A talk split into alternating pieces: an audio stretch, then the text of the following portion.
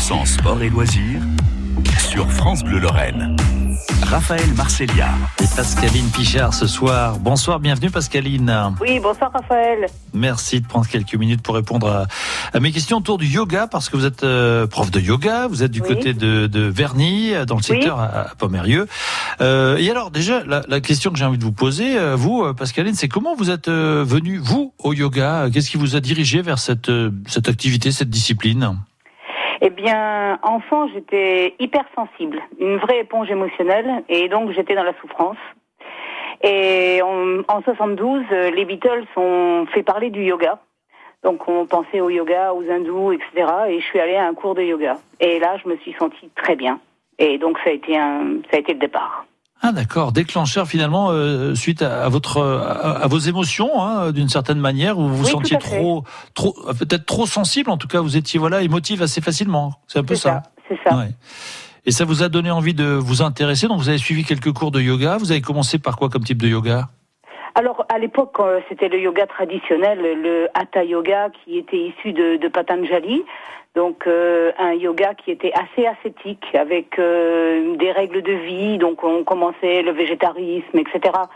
Et ben bien sûr toutes les postures traditionnelles qu'on retrouve dans, dans, dans tous les yogas. Et c'est vrai que j'étais quand même un petit peu en manque parce que je trouvais qu'on se la pétait un peu hindou et en faisant un peu de la gym, j'avais un manque à l'intérieur de moi. Je l'ai trouvé beaucoup plus tard, à l'âge de 50 ans. D'accord. Euh, ça fait combien de temps alors parce que je fais un rapide calcul le 72 2021 ça fait 49 ans ça fait combien de temps que vous le pratiquez vous le yoga? Bah, ça fait. J'avais 15 ans en 72, j'en ai 64. D'accord, oui, donc ça fait quelques années quand même. Et Voilà. vous sentez clairement euh, un, un mieux-être en fait à chaque fois que vous euh, pratiquez euh, le yoga? ah bah c'est clair, oui. Ouais. Oui, ça, Euh. le, le yoga apporte en gros euh, une prise de recul. On devient spectateur de la vie tout en étant beaucoup plus conscient de ce qui se passe à l'intérieur de nous. Alors justement, et ça, ça m'intéresse. euh, co- comment, euh, quand, quand les, les, comment dire, les, alors les élèves ou ceux qui viennent vous retrouver, Les pratiquants, euh, oui, les pratiquants, voilà, ça me plaît plus justement comme mot. Quand ils viennent vous retrouver, ça, ça commence par quoi? Qu'est-ce que vous leur dites? Vous leur, vous commencez à en parler avec eux? Vous leur parlez tout de suite de posture? Vous commencez par quoi? Euh, pas vraiment. On commence par un retrait des sens, c'est-à-dire que on va laisser un petit peu nos sens qui sont euh, ordinairement tournés vers l'extérieur et qui vont nous distraire. On va juste porter son attention aux différentes parties du corps pour pouvoir être à l'intérieur de nous et laisser notre quotidien de côté.